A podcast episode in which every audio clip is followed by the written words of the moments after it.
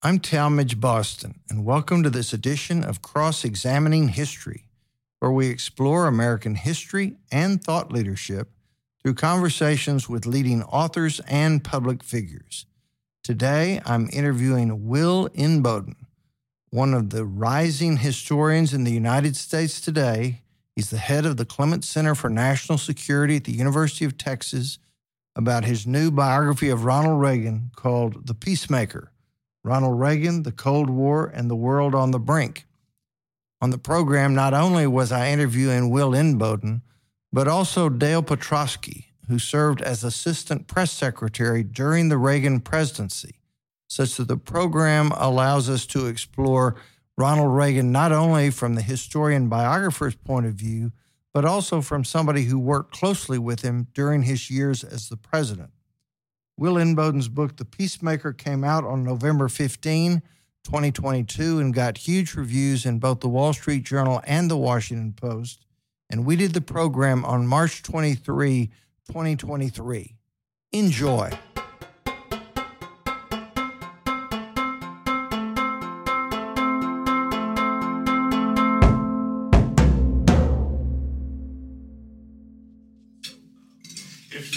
Say one thing and then Dale say something else, Dale's right. So anyway, okay, not dodging Talmage's that question. Why title this book The Peacemaker? And I've even had a few critics say, you know, is Inboden trying to troll us? You know, we all know Reagan was a warmonger, not a peacemaker.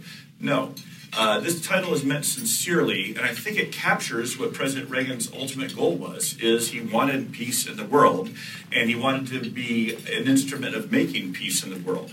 But he believed uh, that the greatest obstacle to peace in the world wasn't the American military, uh, wasn't the United States, but was Soviet communism. Uh, with its with its aggression and its oppression and its destabilization uh, internationally, and and so his formula was peace through strength. You know, it's not peace through surrender. It's not peace through the United States. You don't want to give it up. It's it's peace through strength. And sometimes the um, you know his critics or even some of his fans who focus more on the hawkish and assertive parts of his foreign policy focus on the strength part of peace through strength. But I think the peace part is equally important. And so throughout his presidency and his letters and his diaries, he'd often reflect personally on his desire to be a to be a peacemaker. Uh, and uh, the, the, two particular places where I get the title both come from uh, the, uh, his his final days, if you will. Uh, first, when he, um, after he dies, uh, his body is lying in state in the Capitol Rotunda in, there in Washington, D.C. in 2004. And the line of mourners from across the United States is miles long. Like people are waiting days in the line to pay respect to this great president who had inspired the country, who had brought the Cold War to a peaceful end. And of a sudden, Mikhail Gorbachev, the Soviet leader, Reagan's counterpart, makes a surprise appearance uh, he's escorted up to the front of the line. Um, he goes up and he, he rubs the casket mournfully.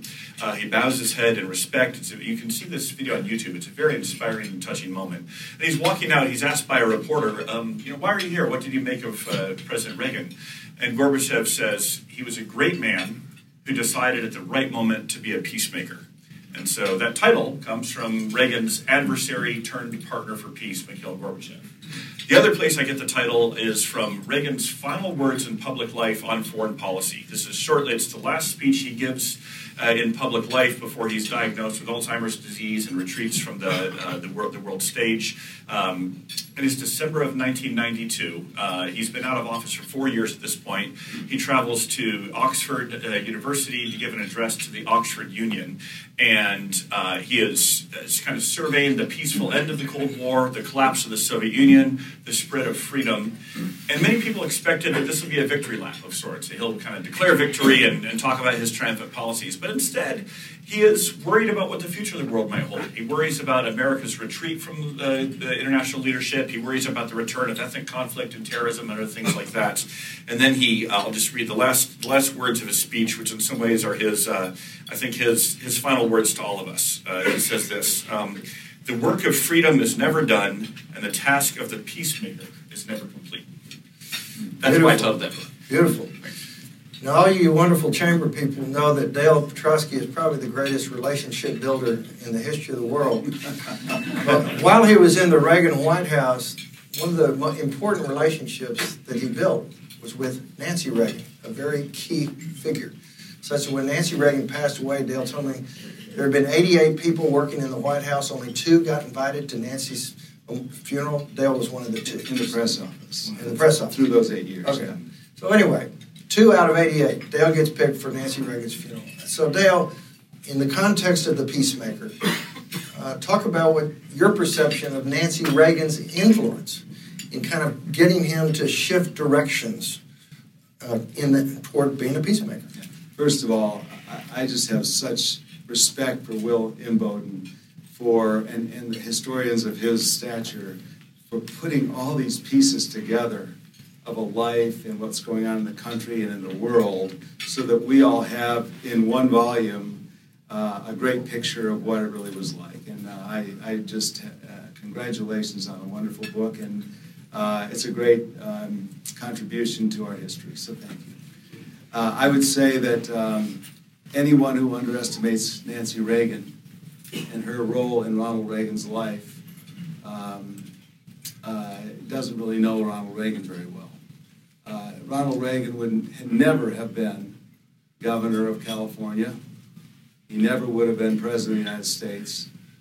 He never would have had such a successful presidency, and he would have never gone to visit and, and meet with Gorbachev at that moment in history were it not for, Ron, for Nancy Reagan. Uh, she was his closest confidant. Uh, he, she believed in him more than he believed in himself. He often says that my life started the day I met Nancy. And I believe that because she just filled his life with happiness and she protected him. You know, he had a pretty tough childhood and, uh, and he was wary of people. And, uh, and she found in, he found in her a real source of comfort and, a confidant. And uh, he would stand on stage, and he was such a great speech maker that uh, he would look out at the audience. He was filled with confidence, and he would say, "They love me." I mean, he really wouldn't say that. He was a pretty humble guy, but he would he would say, "I'm doing well," and Nancy would be sitting behind him saying, "She's no good. She wants something out of us. Uh, you know, we can trust that person." She had a great antenna for people.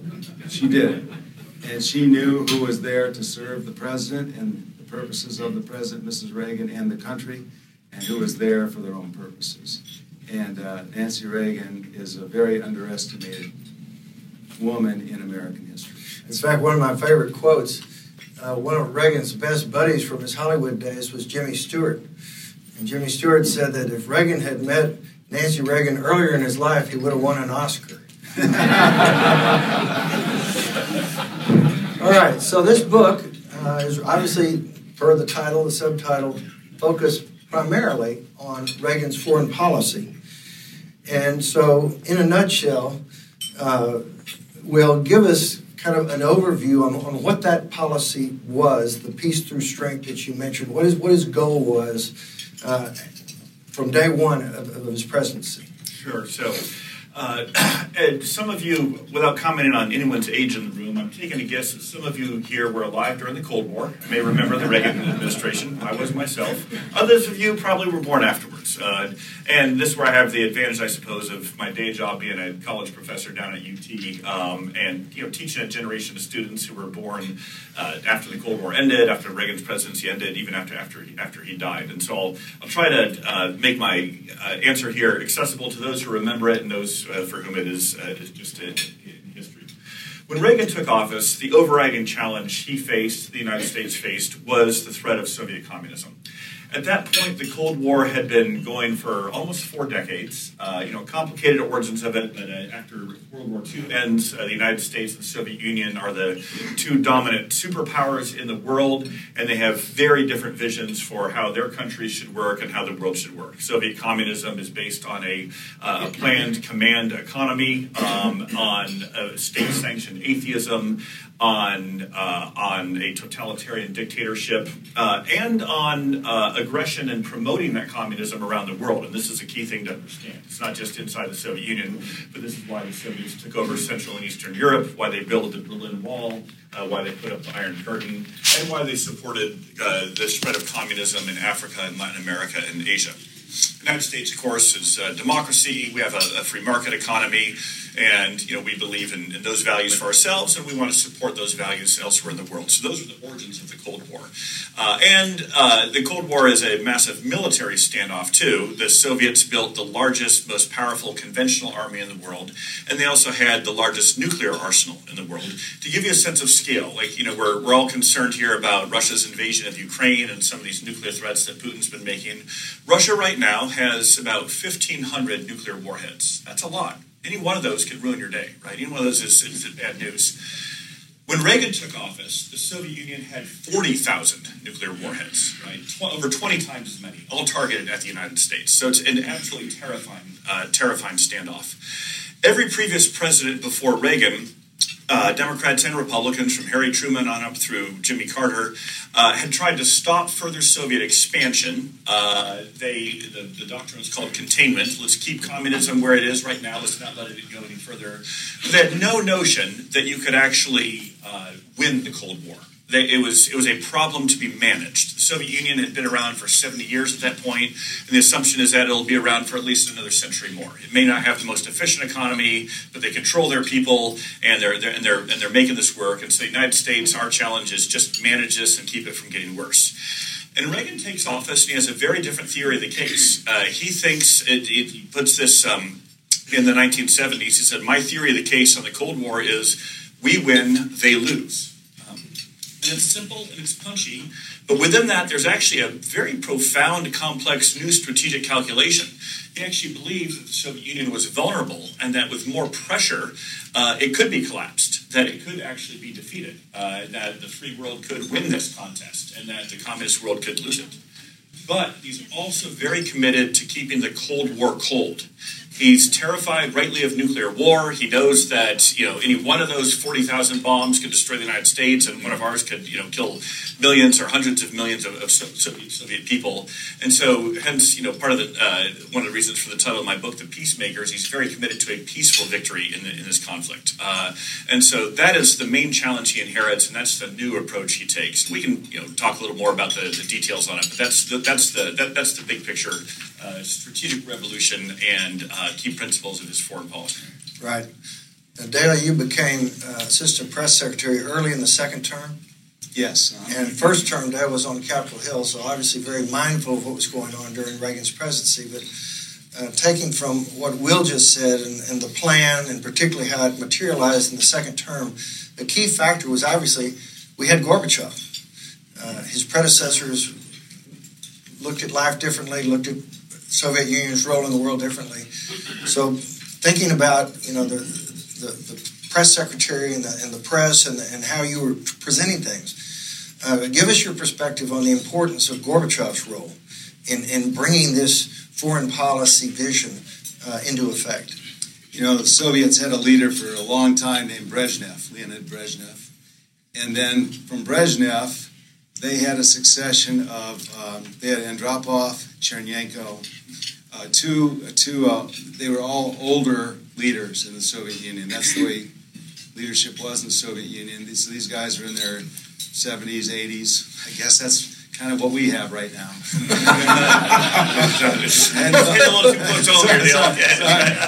but, but, but really, for, the, for that period, they were older type leaders. So Brezhnev dies, and I think it was Andropov was next. He died after about a year. Chernenko died after about a year. And the president kept, they said, uh, why, why, won't you deal with the Soviets? He said, they keep dying on me. Uh, but, but, but then Gorbachev comes in. Gorbachev's 52 years old. I mean, he's a new type of leader. He's a younger leader. He's a generation younger than the others. He's a generation younger than the president, frankly. And, um, and, and I'm going to get back to Nancy Reagan here for a minute. And I, a lot of the, the, um, the hawks in, in the administration uh, you know, did not want President Reagan to deal with Gorbachev. They thought nothing's changed, just a different leader. And um, Mrs. Reagan, you know, I think persuaded him to say, now's the time. You know, we've got them where we want them. Basically, we built a, we've made them build up their their arsenal at the expense of the rest of their economy. They're weakened right now. They have a new leader who seems to want to, to talk about democracy glasnost, perestroika, and all those terms. And, and she is the one who whispered in his ear, now's the time. And I'll never forget the day uh, in the White House when, we were told that we are going to Geneva in November of 1986. That was the first summit. Yeah, I like Will said, I I grew up with the Cold War, and I assumed that the Cold War was going to be there the rest of my life. I mean, it was never going away. That's just the way the world was. It was East against West. And um, and I'll never forget when Larry Speakes, who was my boss, the press secretary, said we're going to Geneva. The president's going to meet with Gorbachev. And it's like, whoa. I mean, that was a big moment. And you know, as big a moment as that was, we never could have imagined that it was about to change the world. We thought it was an opening meeting where maybe they could start to break bread and get to know each other a little bit. We really didn't know what was about to unfold in the next couple of years. Well, every great book has a certain element of tension in it, and this book uh, is no exception to that rule. And with all this great vision, all these great convictions, all this eloquent capacity to be a great speech maker, in fact, Reagan was not a good administrator. And there are all kinds of turf battles, in particular within his cabinet between Weinberger uh, on the one hand and Shultz on the other. So, so Will, give your perspective, having not only researched what was going on vis-a-vis uh, the Soviet negotiations and relationship, but just within the White House to, to get to a point where they could actually function. Sure, I certainly have some thoughts on this, but also will be eager to hear uh, Dale's reflections, having lived through some of this. So, um, so the Reagan, uh, the Reagan, every White House is chaotic and fractious and has its feuds and its leaking. I worked in the Bush White House, was honored to do that, and we, we had that too. Every administration does, right? Um, so, but the Reagan White House, I think it's safe to say, had more of that than most. Part of that is because of an understandable reason that the stakes were really high, right? It's quite literally the fate of the world is in the hands of decisions the United States and Soviets are making. And President Reagan attracted some very smart, capable, experienced, competent, strong willed advisors and cabinet secretaries. And So it's a formidable group of people. And they all have strong convictions about what should be done. And they're all pretty loyal to him, but they often differ with each other. And so when you've got strong, capable, uh, you know, uh, uh, you know fierce-minded people and really high stakes, some amount of tension and uh, disputes are, are going to be natural. It comes with the territory. But President Reagan, for all of his strengths as a strategic visionary, as a great communicator, as a really decent human being, uh, was just not very uh, attentive to management, and he doesn't like personal conflict. Now, you got to pause for a second there. I don't even mean that as a criticism.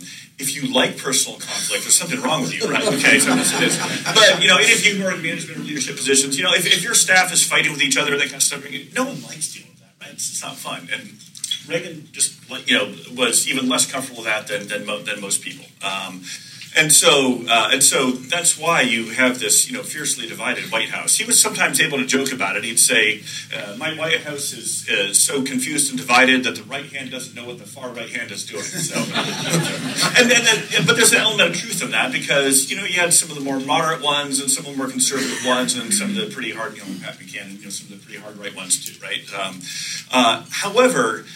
Uh, how is it that even with this uh, this fractious, divided staff, that um, he's able to, uh, to achieve such successful outcomes of a peaceful victory in the Cold War. And I think it's because uh, at, at, some key moments, uh, President Reagan himself would step in and be very decisive about this is what we're going to do. Often that meant siding more with George Shultz, the Secretary of State in the second term, uh, listening to the, the, the, advice and counsel of his you know very skilled and very loyal First Lady, obviously, uh, and pursuing a, a, diplomatic path at some, at some key junctures. And so uh, even if he didn't like the conflict at times, when it really mattered, he would step in and say, this is where we're going point. But if you want to understand some of the downsides of the administration, the Iran Contra scandal, the, Marine barracks bombing in Beirut in '83, um, some of those stem from these uh, staff divisions and, uh, and policy divisions, and him not being having a firm hand on, on the tiller. One other thing I'll say, by the way, is this is why Jim Baker was such an essential part of the team and a great chief of staff in that first term. Is he um, deferred to Reagan on the strategic vision, and he spent his time making the trains run on time and cracking hits when it needed to happen. Mm-hmm. So, Dale, as a, as a press secretary, what was your perspective on dealing with all this internal conflict and, and how somehow, someway, with the exception of Iran Contra, uh, the, the train stayed on the tracks? Well, first of all, I'll say that Will described it very, very well. I mean, that was that was perfect. Uh, Um, there are a lot of lot of big personalities uh, in cabinet positions, key cabinet positions. A lot of big personalities in the White House, uh, and and yet um, I would say this: I'd make a division between the first term and the second term. The first term, James A. Baker was the chief of staff. The, to me, the greatest public servant of the last 50 years. I think Jim Baker is the greatest public servant of the last 50 years. Chief White House Chief of Staff, Treasury Secretary, Secretary of State. I mean, just a statesman. And in that first term, he was the chief of staff. He was down and dirty in the White House, getting it done and keeping people away from each other, putting people together when they needed to be. And he's just a skilled, a skilled manager. Um, in the second term, you may remember this, uh, Secretary Baker, or Chief of Staff Baker, went over to become Secretary Baker at Treasury, and Secretary of Treasury Regan came to the White House to be Chief of Staff. They swapped, they swapped jobs. It was a great fit on one hand Baker going over there, not a great fit with Regan coming back over to the White House. Regan was was a Marine through and through, uh, a very tough-minded guy who had been CEO of Merrill Lynch in New York, and when he said what he said went wherever he was. Like, I want this done. He's now a staff guy and he was not meant to be a staff guy. And, and I would say that Baker kept things together, and, and I would say this too, and I, I served in the second term. The first, ter- the first term team was more talented than the second term team, which is kind of typical in a White House. And so Baker had a lot bigger job of keeping everybody together and getting wins for the president. You got to remember this: when the president president won uh, big against President Carter in 1980, and then uh, and then in 1982, two years later, his poll ratings were in the ditch. I mean, he was about 30% uh, popularity in this country in 1982. We lost 26 seats in the House that year. And, uh, and really, nobody thought he was going to win re election in 84. And two years later, he won 49 out of 50 states. Okay, when I showed up in the White House a couple months later, his popularity ratings were 75%. That's Jim Baker. Okay, I, I believe that's a lot of that's, of course, Ronald Reagan, but it's also Jim Baker and the skill that he had in managing that White House. And uh, and I'll say one other thing, Talmage. Um, I believe so. You say, how can a White House function with all this stuff? The president was very clear on what his goals were. We all knew what the goals were. Okay, so you didn't you didn't need to be told what the goals were. You knew what the goals were, right? Freedom around the world, anti-Soviet Union, freedom around the world, right? Pro-life, right? Uh, strong law enforcement, and get, get the government off your back. You know, low, economy going. low taxes, reasonable regulations. Let's get the government off the back and let, let the American people take this economy to new heights. And, and so everybody got the deal. And everybody loved President Reagan. So they wanted to do what was going to make him successful. That's how that White House functioned. Yep.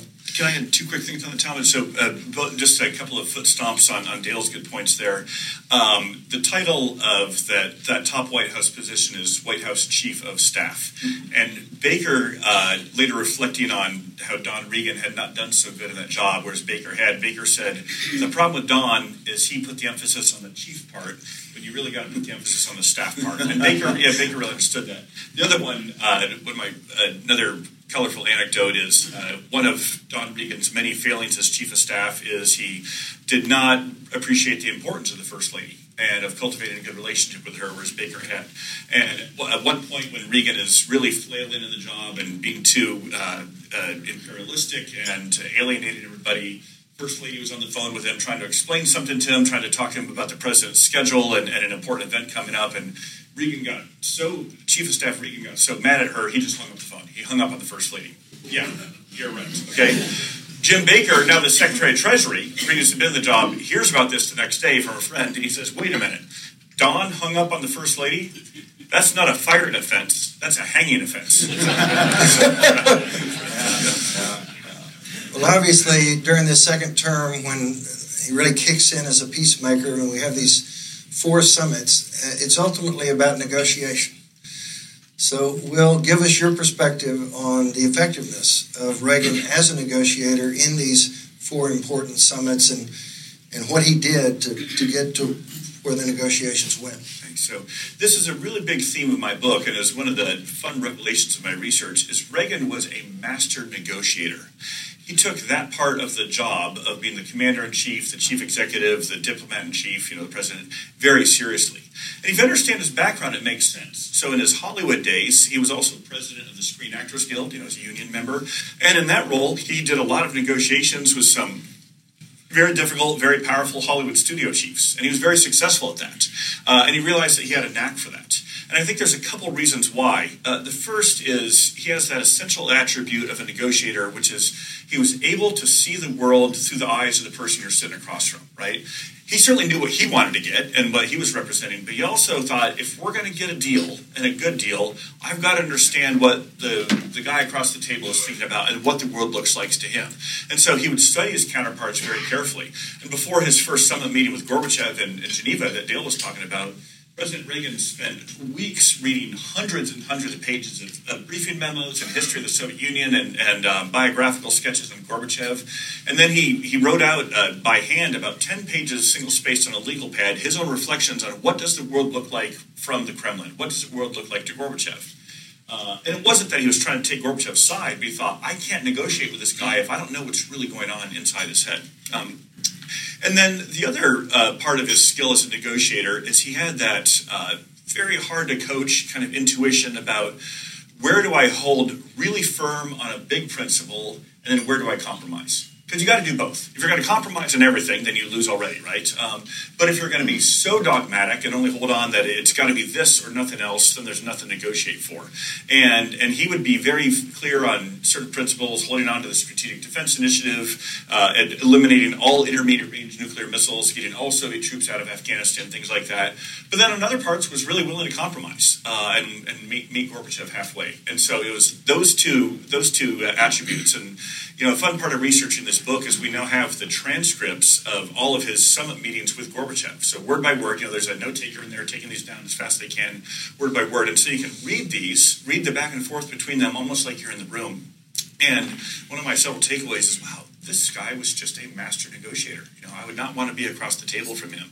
And because he had that more amiable public persona and liked to be underestimated, you know, Gorbachev made the mistake of underestimating him at first. And after that first Geneva summit, Gorbachev like, wow, this guy's this guy's formidable. Dale, talk about you know the office of the press secretary. How do you decide what to tell the world as, as, as the media voice about this? The state of negotiations. What was your process for that? You know, I brought a few things here. I uh, it's a funny thing when I was in that role. It was such a fast-paced role that uh, I'd come home from trip after trip after trip, and I had a big box in the garage, and I'd throw my credentials in. I'd throw the press, uh, the things from the trip in that box, thinking some year, way down the road, I'm going to look at that stuff. And about six months ago, I finally looked at it here 35 years later. But I was so happy I kept stuff because, uh, you know, I didn't even remember keeping it, to be honest with you. And so here, I'll show you just a couple things here. It's kind of fun. This is the this is the press briefing book we prepared for the press on the trip to Reykjavik in Iceland. And in it, Will, you hold that for me? Sure, of course, okay. yes. So in it was um, so the, so so um, you know basic basic uh, itinerary. Here's a little bit about Iceland, so that the, the uh, media could report on Iceland as a country. Um, here's um, the history of U.S. Soviet summits through the years. So the press had everything they needed to write their stories. But this, this is what a briefing book would look like for the press from the press office before we went on a trip. And then I kept a couple of other things here. It's fun. Um, at the first meeting in, in um, Geneva, these were around town. And this is uh, the president and Gorbachev with the two flags and a stamp on it. So you had a stamp, you were there on, on November 13th, 1985. Uh, 85, yeah. Um, and then one of our one of the guys who worked in our press office uh, got a, a, a, Soviet uh, chocolate bar, and this is the wrapping from the Soviet chocolate bar. and it's beautiful. It's so ornate and beautiful, and it's got gold lettering on it and so forth. And he gave each one of us one of these to, for, for our collections. I actually, my good friend Victoria Parshakova, who's from Moscow, uh, she, we play tennis on Saturdays, and she, uh, I showed this to her, and uh, she actually could read it. You know, it was just kind of fun. So then um, I kept this. This is a, a, a, Time magazine. So far, so good. That was after the first summit. So just a couple of things that were in the, those boxes that uh, I thought I'd bring along. Oh, and I had one more thing here. That, such an unsophisticated uh, staff ID badge. I mean, think about these today versus back then. I mean, there's not much to this, right? No barcode to scan. No barcode to scan. But uh, anyway, it was that too. Anyway, sorry to sorry to derail the conversation. No, no, no, it's great. I, I thought you'd enjoy that. No, absolutely. Now we all know that before he got into politics, Reagan was an actor. Uh, and throughout his political career, he, he kept making note of how being an actor actually helped him as a performer uh, to play the many roles that a president has to play. Uh, so, Will, uh, there's a phrase you use a book. He went from stagecraft, or he used his stagecraft to enhance statecraft and to perform, quote, both the director and as the lead actor in the Cold War drama. So, so explore that. How he used those acting skills in the context of being the world leader. Sure. Um, this is where, at, at, the time, you know, a number of you are old enough to remember, Reagan's critics would deride him, ah, he's just a B movie actor, right? Uh, and yeah, he had, never did win an Oscar. Maybe if he had met Nancy earlier, he would have. Um, uh, but it was it was a uh, condescending d- dismissal that you know there's no substance to him. That this is just uh, he's just playing a part, and all he does is read his lines on the cue cards that his staff write for him, and he's just he's just kind of a, a proper mannequin up there. I actually think a more uh, fair minded and objective reading shows a much more favorable connection between his acting skills and acting background and his role as commander in chief. And I'll just give you a, a couple of top lines in this. First, he understood that um, even if he comes up with the most uh, sophisticated and effective new strategy and policies in the in the Cold War for the United States, they won't work if you can't get the American people and the peoples of our allied uh, allied nations to support them. Right?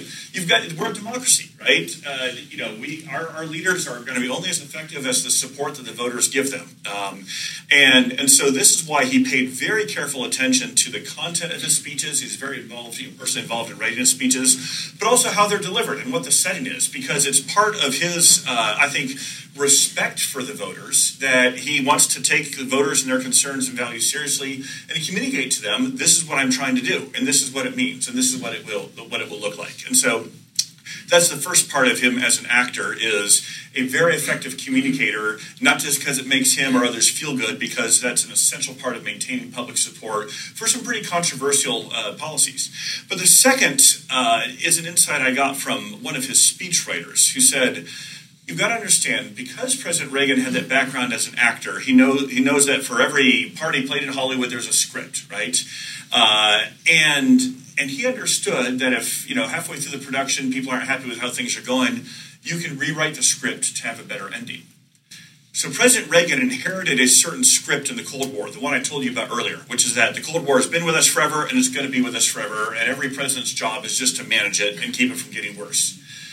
And he he decided to rewrite that. He wanted to actually rewrite the script to have a better ending, where the Soviet Union collapses and the world is spared nuclear war, and the Cold War ends ends peacefully. Um, and uh, and because he you know rejected that conventional wisdom and believed in the possibility of a, of a, better outcome, I think some of that comes from his, his acting background. So that's why I refer to him as both uh, the director and the, the main the main the lead actor in that great Cold War drama. Dale, do you want to expand upon that? You went to 10 weekends at Camp David and reading Will's book as well as other. Reagan continued to just love movies. Yeah. And, and, and, and took some of his great lines through the years actually from movies. Yeah. Like, I, I, bought this mic at the New Hampshire primary when he wiped out Bush. Uh, so, expand upon that from your personal experience, how this acting component to his personality played out. I'd like to add something that Will said, and I think, I think you're spot on on this. But I, I, um, he, he, he used to love to use this line. they would dismiss him as just a B actor. He'd say, "I don't know how you could do this job if you weren't an actor." how can you be president if you're not an actor, right? The, but the other thing that was, uh, I'll tell you one story from Geneva. This is the first time he was going to meet Gorbachev. And he's huddled with uh, Secretary Shultz and Secretary Weinberger and, and his national security advisor in the House. And they flip a coin to see who's going to receive who. It's like a football game. And, and the first day, we won the toss, so the president was going to receive Gorbachev. Gorbachev was going to drive up in his limousine. The president was going to come out and greet him. My good friend Jim Kuhn, who, who uh, still a great friend, was his personal assistant. He was the president's personal assistant. He was the first one to see him in the morning, the last one to say goodbye to him at night, and he'd see him again the next morning. He took care of everything for him. He knew him. He knew he knew him really well, and so um, it's about a 50 degree day this first day, and the president's got an overcoat that he's going to wear out to greet Gorbachev, and um, and and all the policy guys, you know, they're not focused on the picture, the first picture of Gorbachev and Reagan, which is going to be the big picture. Yeah, right? the whole world's going to see it. The whole world's going to see it because the Soviet leader and American president hadn't met in decades. Right, it's the first time in decades they've met. And so, so my buddy Jim Kuhn, who was a former press advance man, said, uh, "Mr. President, you're not going to wear that coat out there, are you?" And he said, "Well, yeah." He says, "I wouldn't." He said, "Why not?" He says, "He says, look, you don't need a coat out there."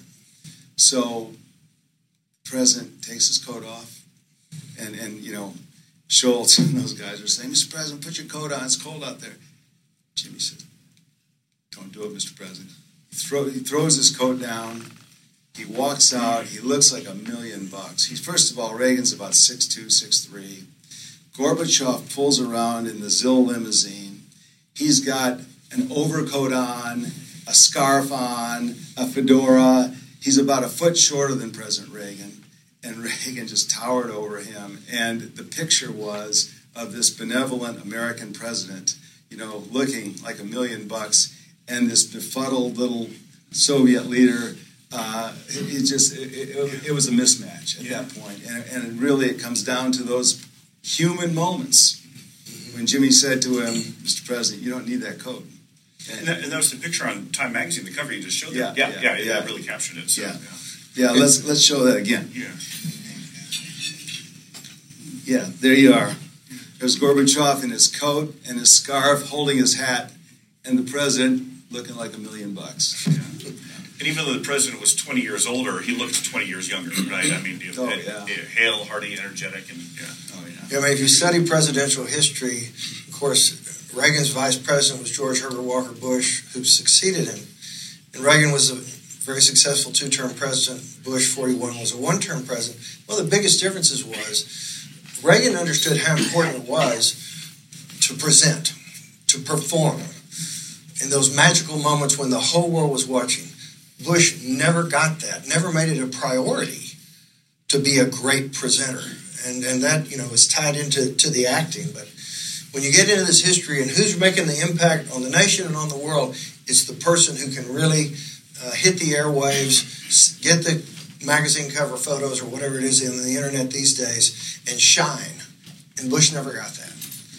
Uh, let's talk now about really the most important part of the negotiations, and that was the Strategic Defense Initiative, uh, which Teddy Kennedy called Star Wars, which really was the game changer. So we'll talk about that and, and, and what it was and why it was such a game changer.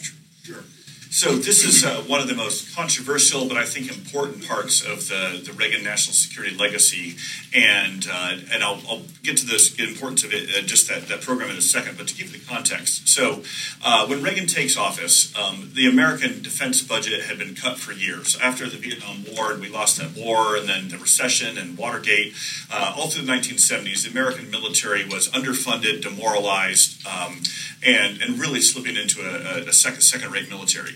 Meanwhile, the Soviets have been pouring more and more of their money into their military. And so the, the Soviet military becomes the strongest, most dominant military in the world in the early 1980s. I think you know most uh, analysts and scholars would, would agree on that.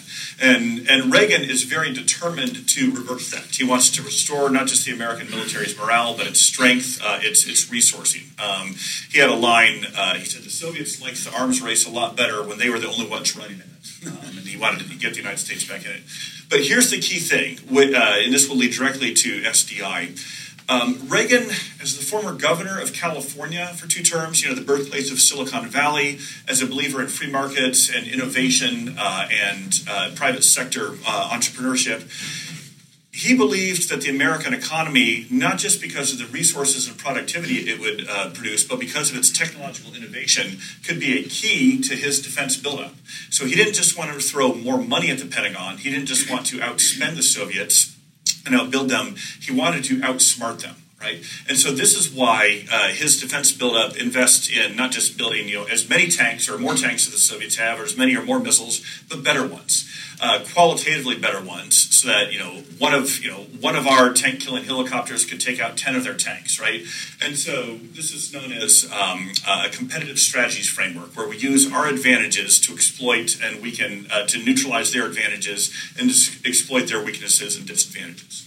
And the the climax of all this is this strategic defense initiative.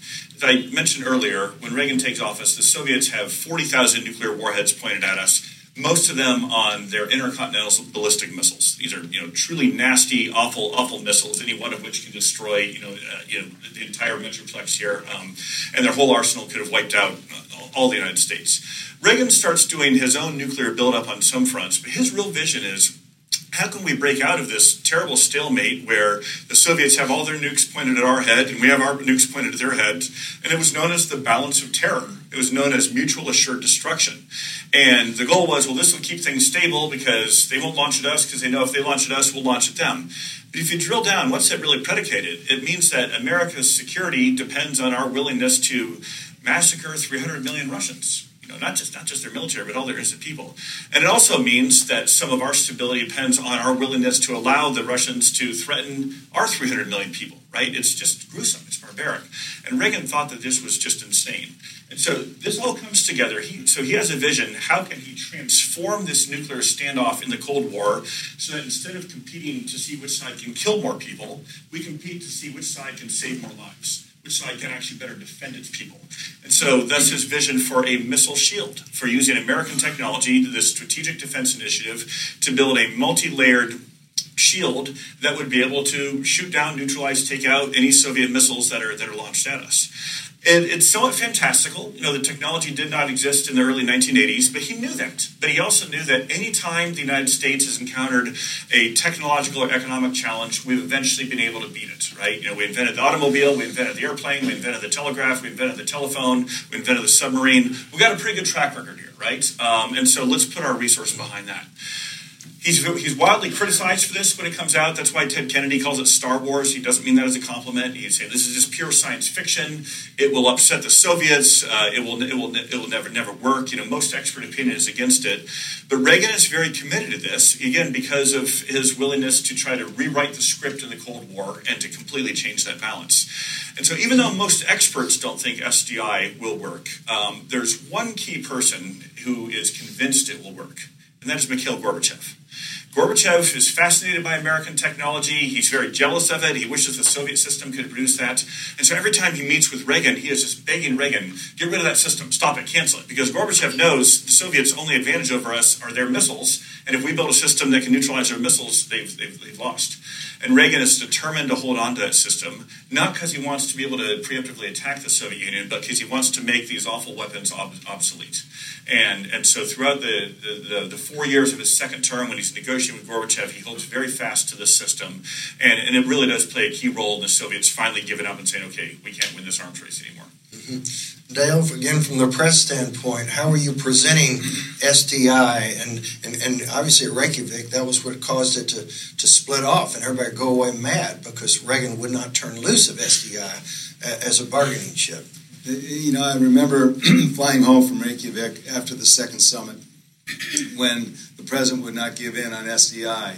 and the, the president really went there thinking we are going to get a deal, and uh, and he was very very disappointed that he couldn't get a deal, and you know probably second guessing himself a little bit on the way home, uh, but it turned out to be exactly the right thing to do, and it's exactly what brought the Soviets to the table, so we could get some some peace, some more peaceful uh, negotiations going on.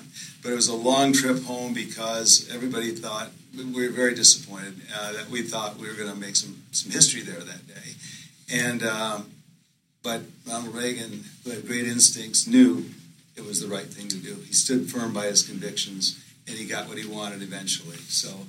Uh, we may have been disappointed in the short term, but we were pretty happy in the long term. So let's close the program before we have time for a couple questions. Talking about, okay, Reagan leaves office January 1989. We haven't quite won the Cold War. The, the, the Berlin Wall hasn't come down yet, but all the momentum is headed that way, and, and it all, of course, does. End of Cold War, celebration. Today, Putin, Ukraine. How did we get from this? You know, comment on whether it's from an American policy or whether it's just pure Putin. How we got from this joyous uh, resolution of the Cold War to, to, to, where we are. Give us give us your thoughts on that in a nutshell. Oh boy, I think we need. We're, can we be here till dinner time? Okay, all right, so okay. All right, I'll try to keep this brief. So hit yeah. the high points. Yeah, okay. First, just a general observation. Um, if you look at the successful ends of most conflicts the United States has been in over the last 125 years. End of World War I, where Germany and their aggression is defeated. End of World War II, where Japan and, and Nazi Germany, Imperial Japan are defeated. End of the Cold War. Those are all great triumphs for the free world. They are. And they, they occur at great sacrifice uh, and devotion by the United States. But each of the ends of those conflicts contains within it the seeds of the next one. And this is not to second guess or criticize our, our presidents and leaders during all those. It's just kind of a fact of human nature, right? You know, the, the world is a world of, of you know fallen people and, and sometimes bad governments and bad countries and uh, and you know continued malevolence even after after a good ending. And I think that's part of the story with the end of the Cold War. It's unambiguously a really good thing, right? You know, the end of this barbaric system of government, communism, which had caused the deaths of 100 million people over, over the 20th century. Um, truly ghastly, you know, much higher body count death toll than Nazi Germany. Uh, the expansion of, uh, of uh, democracy, of, of, free markets. Uh, it's, it's unambiguously a good thing. But it also has some of its downsides. And one of those is Russia, you know, the Soviet Union collapses. Uh, the Soviet Union, remember, uh, if you look at a look at a go home tonight or you know pull up on uh, Google, look at a map of the Soviet Union in 1988. Okay, and you will see that its borders include Estonia, Latvia, Lithuania, Kazakhstan, Georgia, Armenia, uh, Azerbaijan, uh, and Ukraine, by the way. Okay, you see all that. All that was just part of the Soviet Union. That, that was the Soviet Empire. That's why it's called an empire. 18 countries. 18 countries, yeah, exactly. Spain in 11, 11 12 time zones. They lose all that, and then they just become Russia uh, you know, lose about half their territory, half their population, half their economic control. Now they needed to lose it. It was an empire, right? It was you know falling apart. The people in those other countries, the Ukrainians, wanted to be free in 1991, just as they still want to be free in 2023. Um, and then for the Russians themselves, instead of uh, uh, you know, kind of conceding their losses and trying to rebuild their own country. They just go through a really, you know, a lost decade of, of corruption, of the rise of the oligarchs, of organized crime, of a failed leadership with Boris Yeltsin, and then this emergence of this new, you know, strongman dictator in Vladimir Putin. And they've never fully come into terms with the loss of that previous empire. They, they still they still long for that. Uh, I don't have uh, a lot of agreement or patience with critiques one hears out there that it's the United States' fault that Russia has gone on the path it's done. Well, the United States expanded NATO, we did the Iraq War. Sure, the Russians didn't like some of those things, but American policy in the 1990s and early 2000s under, under Bush, the first Bush, under Clinton, under the second Bush that I worked for under Obama, its policy, our policy across four presidencies, really into the Trump administration, was to embrace Russia, was to partner with Russia, bring Russia into the World Trade Organization, expand the G7 to the G8 to bring Russia in, even though they didn't really really qualify, slash our nuclear arsenals from 30,000 warheads down to 1,500 warheads like we have today as a goodwill gesture toward, towards Russia. Deepen our trade ties with Russia. All, all of this. Embrace Russia. Make them a. And, uh, and the Russians have by and large chosen to go in a different direction. I don't blame all the people for that, but certainly that's, that's what Putin's course has been. So at some point, you know, we can't blame America first for everything, right? I'm not saying that we our policies towards Russia have been flawless, but I, at the end of the day, other countries are going to make their own choices in what directions they, they want to go. Um, and Russia under Putin has just made an unfortunate choice that it wants to return to some perverse combination of its Soviet empire days and its 19th century Tsarist empire days. And that's what we're dealing with. Dan, I want to. Why don't you make me a comment on that? And I'll make I'll make it brief. I have a much more. I have a much different. You're you're talking about it from the political, uh, you know, socio political standpoint. I think that there was nothing in place that would help the Soviet people who had been living with communism and been told what to do for 70 years. Uh, they, did, they couldn't even make choices about what they were getting at the grocery store, right? And now they're free to do whatever, they didn't know how to deal with it. So there's nothing there to teach them how to live in a democracy. And so, with this vacuum that the crazy Yeltsin created and so forth, um, that led to okay, uh, you know, we're not doing very well this way. Uh, let's go back to, to a system that we understand and a life that we understand. And Putin seems like a strong leader to, to, uh, to restore the, the glory of, of Russia.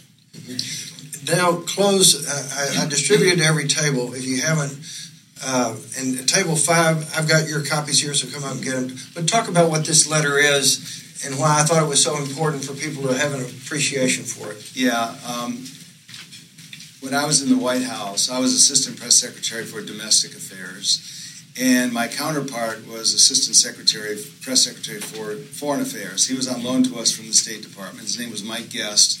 Very, very smart guy, very talented guy. And um, again, I was going through my stuff and I came upon this letter, which I'm so happy I kept. It was a letter, and you got to you got to see this is Dear Dale and Ann. and it's on mimeograph paper. There were no computers in those days, so you couldn't, you know, mail merge or do any of that kind of stuff. So, so he st- starts off, dear Dylan, apologies for sending such an impersonal greeting. He was sending it to a few of his friends. But the point being, he had gone back to Moscow to be an Ameri- to a Soviet specialist in Moscow during 1988. And this letter, and I hope you'll take a few minutes to read it, is just a beautiful, beautifully written um, letter, but it really talks about a moment in time, what was happening in the Soviet Union in those days at, in 1988 as all this was happening, and the, the, the ironies of, uh, I'll just give you one. Um, this is a culture that has produced miniature Fabergé eggs and monolithic Stalinesque architecture. Fanciful wood carvings around dacha windows and hammers and sickles on the Bolshoi theater curtains and delicate ballerinas dancing in front of goose stepping soldiers on parade. So that's the kind of thing. He's showing this and this, and he's trying to make sense of it all for, for Ann and me so that we understand what's happening in the Soviet Union. So wanted Talmage asked if we could share this with you so you can have a copy of this and see what really was happening at that moment in time during this really historic moment in American history. Yeah, I, I want to respect everybody's schedule. It's, it's one o'clock. Will's going to be here a little while. If you have questions, come, come ask him. But we really, I don't want to. But I do want to say our next event, uh, and it follows this very nicely. Monday, April seventeenth, and all of you will get an e-invite. Rest assured. Philip Taubman is a professor at Stanford. Uh, he's written a new book on George Shultz. What James Baker was to Reagan's first term, George Shultz was to his second term in terms of really the key person as far as executing this foreign policy. Uh, and so this is a biography of George Shultz that just came out. It's endorsed by three people on the back of the dust jacket Condi Rice, James Baker, and Bob Woodward. So I hope that you all will return.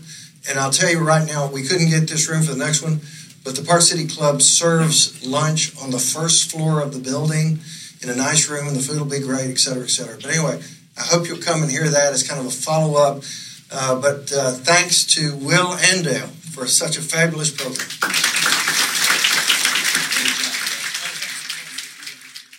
After interviewing Will Inboden about his fantastic new biography on Ronald Reagan and his foreign policy, I have a new and much deeper appreciation for what a great president Reagan was. Also, to hear Dale Petroskey talk about the personal side of Reagan made me like him even more as a human being. I hope you enjoyed this podcast. Make sure and catch all my podcasts at Spotify, iTunes, and SoundCloud. Until next time, remember, as my late great friend Bobby Bragan used to say, you can't hit the ball with the bat on your shoulder.